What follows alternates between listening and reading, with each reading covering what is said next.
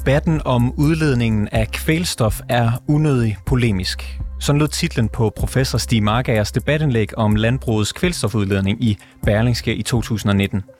Og selvom det kan lyde ganske ufarligt og hverdag for en forsker at skrive sådan et debatindlæg, så var det anderledes den her gang. Stig Markager blev sagsøgt for injurier af landbrugsorganisationen Bæredygtigt Landbrug. I sommerferien der taler vi her i programmet med forskere, der fra den ene eller den anden fløj, eller fra magtens centrum, har oplevet, at deres ret til offentligt at sige, hvad de mener, er blevet indskrænket. Og hvis forskere lægger låg på sig selv i den offentlige debat, hvem skal så sørge for, at den foregår på et oplyst grundlag? Velkommen til reporterne. Jeg hedder August Stenbrun.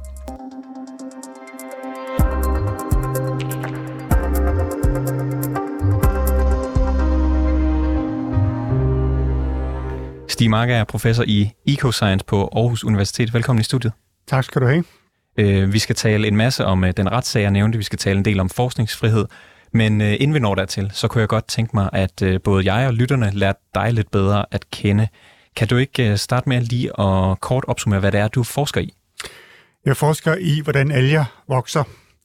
Og alger, de står for halvdelen af jordens øh, plantevækst. Det vil sige, halvdelen af den ilt, vi ånder ind øh, her i rummet, den stammer i virkeligheden fra nogle mikroskopiske encellede planter, som øh, flyder ude i, i vandet, primært i, i havene.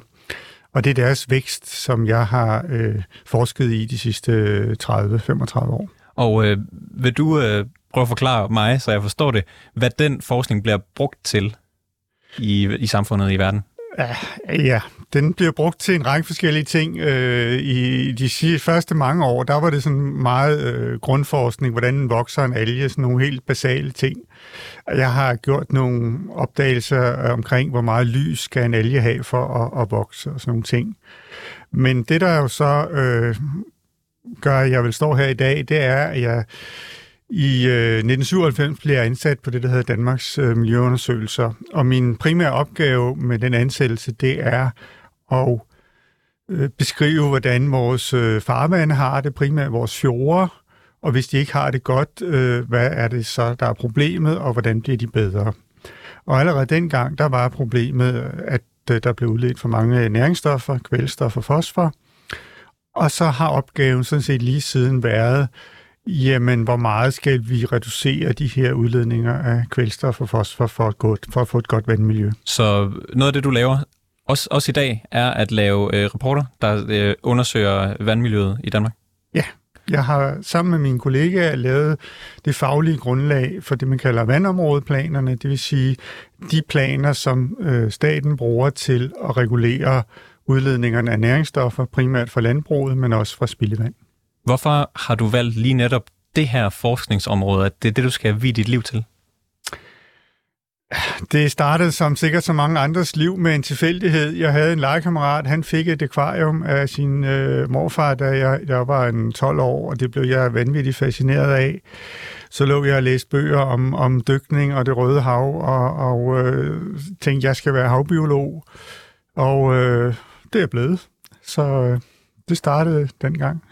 Og øh, vi kan jo ikke tale om øh, forskers ytringsfrihed og om forskningsfrihed, uden også at tale om den her historiske retssag, som du har været mm. hovedperson i. Du, det var en, en USA anlagt af Bæredygtigt Landbrug, en øh, stor landbrugsorganisation, for dem, der ikke lige øh, ved det, mod dig. Øhm, øhm, og inden vi kommer til, hvordan den endte, den her retssag, så vil jeg gerne høre, hvordan den startede.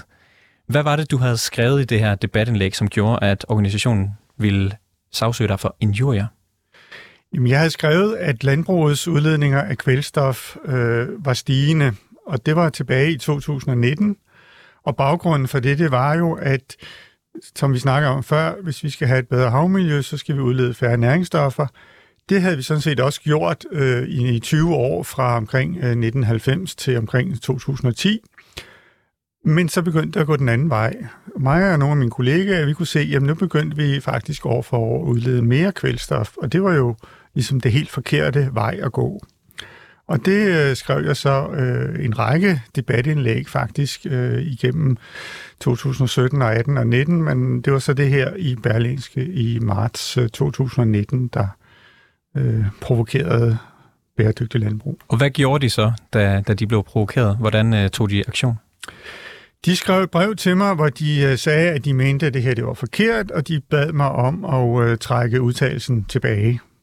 De gjorde det første et brev fra deres øh, direktør, og så gjorde de det bagefter i et brev øh, fra, øh, fra deres advokat, hvor de så også skrev, at hvis jeg ikke gjorde det, så ville øh, jeg modtage en stævning for injurier.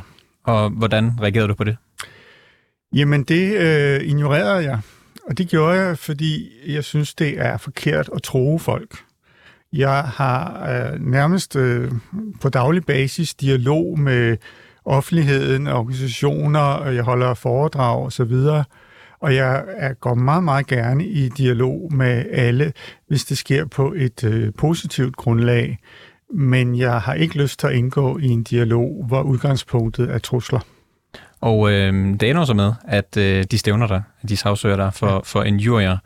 Øh, hvad tænker du, da det ligesom bliver endeligt, at du, da du ser, at jeg går ud fra, at man får et brev? Ja, man får både et, et, øh, almindeligt brev og et anbefalet brev og en mail, og, og, og, og øh, det er vældig øh, dramatisk. Og jeg tænker, jeg var også lidt forberedt, for de havde jo skrevet det, jeg, jeg tror det var i maj måned, og, og jeg får stævningen i september. Øh, men jeg tænker, hold da op, øh, de gør det. og, og hvor, hvorfor er det så overraskende? Eller kan du fortælle, hvad, måske hvad problemet er med, at en organisation anlægger en USA mod, øh, mod en forsker som dig? For det første er det ikke sket før i Danmark. Det er øh, et, øh, det, man kalder et amerikansk fænomen, når, når der kalder de slap cases, altså det tror det står for noget i retning af strategic lawsuit against public participation, altså at man sagsøger folk for at få dem til at holde kæft. Det var ikke øh, sket før i Danmark. Og det er jo øh, lidt øh, dramatisk på den måde, at det faktisk er mit job at, indtage, øh, at deltage i den offentlige debat. Det er sådan set øh, en af de tre formål, der står i bekendtgørelser om universitetets virke i Danmark. Altså, vi skal forske, vi skal undervise, og så skal vi deltage i den offentlige debat. Så jeg gør sådan set øh, det, jeg er ansat til, og så bliver man øh, sagsøgt for en jurier. Og øh, hvad kan man sige, du, du har ikke andet valg end at, at tage, tage retssagen op. Øh, støtter universitetet dig i, i den her retssag? Ja, det gør de. Jeg får fuld opbakning fra universitetet, som øh, går ind og siger, at øh, vi skal selvfølgelig have en advokat på det her, og den betaler universitetet, fordi det er fuldstændig uhørt, at vores forskere bliver øh, troet øh, på den her måde. Og jeg får også øh, opbakning fra mine øh, ledere på forskellige niveauer, og fra mine kollegaer, som skriver debatindlæg og skriver, at det her det er fuldstændig uhørt, og øh, øh det er undergravende for demokratiet og den offentlige debat. Vil du have stået fast på det her, også selvom du ikke havde, du ikke havde universitetet i ryggen? Eller vil du have trukket debattenlægget tilbage så? Jeg håber, at jeg havde stået fast øh, hele vejen, øh, men jeg må da indrømme, at jeg blev da en lille smule bleg, da jeg så den endelige øh, advokatregning på øh, 550.000 eller sådan noget lignende. Og tænkte, hold da op, øh, hvis jeg skulle have betalt det selv, så øh, havde jeg da haft et problem. Men altså, det kom jo aldrig øh, dertil, fordi universitetet gik ind og, og sagde, at det her, det øh, betaler vi selvfølgelig. Tror du, at din sag her har sådan skabt ringe i vandet ude i, i forskermiljøet? Altså, at der er nogen, der har set din sag og tænkt, vi tør måske ikke stille op i medierne af frygt for retssager? Det ved jeg ikke. Øh, det jeg ved, det er, at jeg har mange kollegaer, som har sagt mange gange, at vi har ikke lyst til at øh, deltage i den offentlige debat. Vi har ikke lyst til at tage telefonen, hvis en journalist ringer. Vi har ikke lyst til at skrive et debatindlæg fordi det afføder den her type reaktioner, hvor, hvor man kan sige, det her det er så ligesom det mest ekstreme niveau, men under det, så er der jo mange niveauer, hvor man bliver kaldt diverse ting øh, på Facebook. Øh, faktisk så sent som i går blev her kaldt øh, komiske sti på Facebook med en reference til komiske Ali fra, fra Irakkrigen. Øh, opringninger til ens øh, leder, øh, breve til rektor om, at, om han ikke kan sørge for, at øh, ham Stig Markager øh, holder mund. Øh, og den type ting øh, forekommer på, på daglig basis, og det får mange af mine kollegaer til at sige, vi passer vores forskning, og så må den offentlige debat klare sig uden os. Men øh, klarer den offentlige debat sig så? Altså mister den offentlige debat ikke noget, når, øh, når man ikke kan få fat i kompetente mennesker, fordi de er bange for at blive kaldt øh, komiske sti? Jo, den mister jo helt enormt meget. Altså det er jo måske en lille smule højdragende, men, men det er jo sådan set øh, grundlaget for vores demokrati, at øh, borgerne, hvis de har lyst, har adgang til relevant information. Og hvor skal den information komme fra? Jamen, den skal jo komme fra folk, der ved noget på forskellige lederkanter. Det behøver ikke være forskere, men vi har jo ligesom ansat for, og folk som for eksempel mig til at forske for at opnå en særlig viden inden for bestemte felter. Så hvis vi ikke tør komme ud med den viden, så øh, fjerner det jo grundlaget for den offentlige debat. Men kan man gøre noget for, at det bliver nemmere at stille sig frem som forsker, for at det bliver, øh, ja, for man, for man ikke frygter de her øh, reaktioner? Altså man kan jo selvfølgelig gøre det, øh, som også skete her, at man kan give de forskere, der bliver udsat for sådan nogle øh, overgreb, som sådan en, en jordsag, øh, fuld opbakning så kan man fra ledelsens side øh, understrege hele vejen igennem, at man bakker op, øh, hvis øh, man bliver udsat for, for nogle af de ting, jeg snakkede om før. Øh, og de ting, synes jeg sådan set øh, fungerer nogenlunde. Der, hvor det halter lidt, det er at give, øh, hvad skal man sige, credit i form af tid og penge til at, øh, at, at, at deltage i den offentlige debat. Øh, der der øh, mangler vi virkelig noget på universiteterne i dag. Så der er også et, øh, en del af det, som handler om, at øh, penge der bliver, eller tid, der bliver brugt på for eksempel at, stå her øh, hos mig, som du gør i dag, ja. det er ligesom tid ikke brugt på at forske i alger.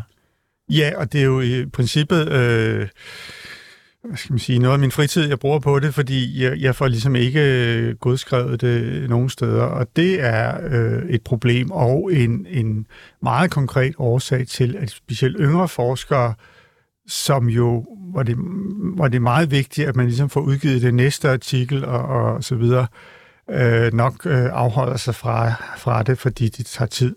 Og hvis vi lige vender tilbage til din retssag et øjeblik, så, så ender den jo med, at du bliver, du bliver frifundet, Øh, hvad var det for en følelse, du, øh, du stod med, da du hørte øh, afgørelsen?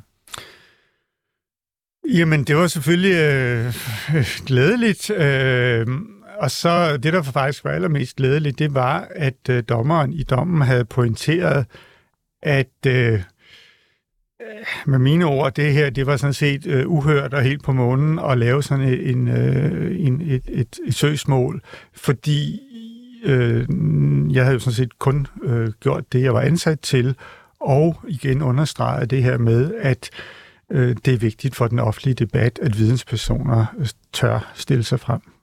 Og øh, bæredygtigt landbrug, de, når du vinder, så taber de jo sagen, og jeg har så læst bagefter, at øh, selvom sagen den blev afgjort, og dommeren konkluderede, at du ikke havde krænket nogens ære, som var det, du var mm. sagsøgt for, så mente organisationen her, Bæredygtigt Landbrug, stadig, at de manglede svar på, om det, du skrev i debattenlægget dengang, var faktuelt korrekt. Mm. Øh, hvorfor har du ikke bare givet dem dataene? Jamen, det har jeg også. Altså, de data, de har jeg formidlet på grafer og metal øh, på utallige øh, offentlige foredrag og øh, i, i forskellige rapporter og publikationer, så, så alt er øh, fuldstændig offentligt øh, tilgængeligt. Okay, Lad os øh, gå videre til noget helt andet, fordi det er ikke øh, særlig mange måneder siden, at du har skrevet et nyt debatindlæg. Mm-hmm. Stadig ikke nogen øh, søgsmål, så vidt jeg ved. Nej. Øh, her gennemgår du truslerne for forskningens troværdighed i, i Danmark. Mm. Øh, det er skrevet i Jyllandsposten. Du kom blandt andet ind på, at man kan blive fristet til at lægge vinkler i sin forskning, der giver et godt resultat til dem, der bestiller den forskning. Mm. Og øh, det kan jo så måske også øh, fremføre den frygt, at kritisk forskning bliver smidt i skraldespanden, øh, hvis den ikke passer ind med dem, der har bestilt forskningen. Mm. Øh, har du nogensinde selv hold, holdt kritisk forskning tilbage, fordi at øh, du er bange for konsekvenserne? Nej, det har jeg ikke. Øh, men jeg har jo været så heldig, at øh, min forskning har øh, handlet om at få et bedre, øh, helt konkret havmiljø, men også miljø generelt og bedre klima. Og jeg har ikke øh, været involveret i forskning, som er betalt eller på en eller anden måde i samarbejde med erhvervsinteresser, så derfor har jeg ikke øh, været udsat for det øh, dilemma. Noget, noget andet, du har været udsat for, det, øh, det, har, øh, det har du talt øh, med os, inden vi, vi startede interviewet, det er, at du er blevet kaldt for kaffelatteforsker og, øh, og medlem af den rødgrønne femte kolonne. Kan du forklare, hvad, hvad det betyder? Ja, altså, kaffe latte forsker, det tror jeg, det er sådan et nedsættende ord for folk, der bor i København og sidder på Østerbro og drikker kaffe latte hele dagen. Og den, den øh, femte kolonne, det er jo fra den spanske borgerkrig, hvor man øh, jo øh, skød øh, dem, man mente var øh, spioner. Øh, så, så på en måde er det sådan lidt en, en form for en dødstrussel at, at blive kaldt det, og det er blevet kaldt af, af politikere, så det er jo sådan set også lidt vildt. Af politikere? Det er dem, der kalder dig det? Ja, det var Søren Gade. Øhm, oplever du, at dine kollegaer med, med det her, du skriver en mente, altså de her forskellige erhvervsinteresser, de her forskellige interesser, der er med hvem, hvilke fonde, der uddeler forskningsmidler, at, at de holder i, igen med kritik? Du tænker altså, på forskerne, at forskerne holder igen med kritik? Ja, ja, helt bestemt. Det, kan, det, det er helt klart, at dem, der har et tæt forhold til, til landbruget og deres organisationer, de holder igen med kritik af landbruget, holder igen med øh, forskningsresultater, som er negative over for landbruget. Og øh, der er sågar eksempler på fra Københavns Universitet, at folk, som så alligevel har været kritiske over for landbruget, de, de er simpelthen blevet fyret. Så det er øh, dybt alvorligt at, at rode sig ud i en konflikt med øh, øh, i det her tilfælde landbrug. Det er det, jeg har erfaring med, men, men øh, det kan sikkert være det samme fra andre øh, erhvervsorganisationer. Så du kender personer, som hvad kan man sige, de har udtalt sig kritisk, og så er der bare blevet lukket for, for pengekassen til deres forskning? Ja. Øh, hvad, har du talt med dem? Ved, hvad fortæller de, hvordan, der ble, hvordan det sker? Det lyder helt vildt. Jamen, det sker jo simpelthen ved, at du øh, får at vide, at, øh, at din leder, at det her, det skal du stoppe med, og øh, du skal øh, lade være med at være så kritisk, øh, og du skal lade være med at kræve indsigt i, hvor tallene kommer fra, hvor prøverne kommer fra, og sådan nogle ting. Øh, og, øh, og det er der utallige eksempler på, desværre også på Aarhus Universitet, hvor vi jo havde den her sag med en såkaldt oksekødsrapport, hvor at øh, dele af rapporten var skrevet af øh, Landbrug og Fødevare, selvom at det, de ikke fremgik som øh, forfattere. Og selvom øh, det var fremme for ikke så mange år siden, og der var stor kritik af det, så foregår det stadigvæk i dag? Jeg tror, der er blevet ryddet meget op i det der. Øh, vi har nu øh, meget, meget øh, klare regler for, øh, hvem der må kommentere på ting, og, og netop den her kommenteringsproces er nu øh, fuldstændig gennemsigtig og offentlig, og, og selve kommenteringen ligger som et bilag til rapporten øh, på nettet. Så, så det er der blevet ændret på. Men betyder det, det her, de her interesser, som du taler om, at vi ikke kan måske stole på forskning i Danmark lige så meget, som vi måske går og tror? Ja, vi får simpelthen meget mindre viden, eller der er viden, vi ikke får, fordi øh, forskere holder den tilbage, fordi de ved, at det vil skade deres øh, muligheder for at få penge i fremtiden, og finansiering er øh, jo i dag desværre øh, ens øh, betydende med ens øh, fremtidige ansættelse, så derfor er kritik af erhvervsinteresser ens betydende med en trussel mod ens øh, job. Så vil det, vil det betyde, at der, der lige nu kunne være bedrevet forskning, som øh, kunne have løst alle mulige problemer i vores samfund, øh, som ikke bliver lavet, fordi at der er nogle interesser, nogle erhvervsinteresser, andre øh, pengeinteresser, øh, der står i, i vejen for dem? Ja, det er helt, øh, altså helt konkret. Det, jeg ved, aller ved øh, allermest om, det er jo udledning af næringsstoffer, og hvordan det påvirker naturen negativt, både på land og i søer og ude i havet, og øh, sådan set også vores klima. Og det problem, det kunne vi have løst for 20 år siden, hvis vi havde brugt den viden, øh, vi har haft, og den var blevet kommunikeret fuldstændig klart og tydeligt ud. Så det her, det har konsekvenser hver eneste dag. Og du har så været i, forskningsverdenen i mange år. Hvad kan man gøre for, at den forskning, der bliver lavet i Danmark, øh, bliver objektiv og god og ikke øh, influeret af folk, der har interesse i at øh, skulle have et andet resultat? Man er nødt til at have nogle forskningsinstitutioner inden for miljø og sådan set også sundhed, som er, har deres egen finansiering direkte på finansloven, og som ikke er afhængig af at skulle skaffe eksterne midler. Det er den eneste måde, hvorpå du kan sikre, at der er nogen, der taler øh, sundheden eller miljøets øh, sag, uden at blive påvirket af, hvor skal jeg skaffe øh, pengene til min løn øh, i næste måned. Så, så der skal simpelthen være sådan hvad kan man sige, nærmest to forskellige slags forskning, og det skal deklareres hver gang man laver det, om det er fuldkommen uafhængig forskning, som, øh, som er lavet, eller om det har nogle interesser. Ja, og, og I som journalister, I burde spørge ind til, spørge ind til hver gang I har nogen i studiet, eller nogen spørger, hvor har du fået finansieringen til det her øh, til? Og hvis der så er, hvis det handler om vindmøller, om vindmøller er fantastiske osv., er din forskning finansieret af vindmølleindustrien og Vestas. Og det kan være fint nok, og det kan være helt i orden af den grund, men det er bare vigtigt for modtageren at vide, hvem der har øh, betalt for øh, forskning og dermed også for budskabet. Det, øh, det skriver jeg ned, Stig Marker, og forsøger at huske til næste gang, jeg har en øh, forsker i studiet. Du er professor i Ecoscience på Aarhus Universitet. Tusind tak, fordi du havde lyst til at være med i programmet. I er meget velkommen. Det var alt for reporterne i denne omgang. Tusind tak, fordi du lyttede med. Hvis du har noget, som du synes, vi skal undersøge, eller ris eller ros til programmet, så kan du altid skrive til os på reporterne-247.dk. Bag dagens udsendelse var Clara Edgar. Mit navn det er August Stenbrun, og vores redaktør hun hedder Mille Ørsted.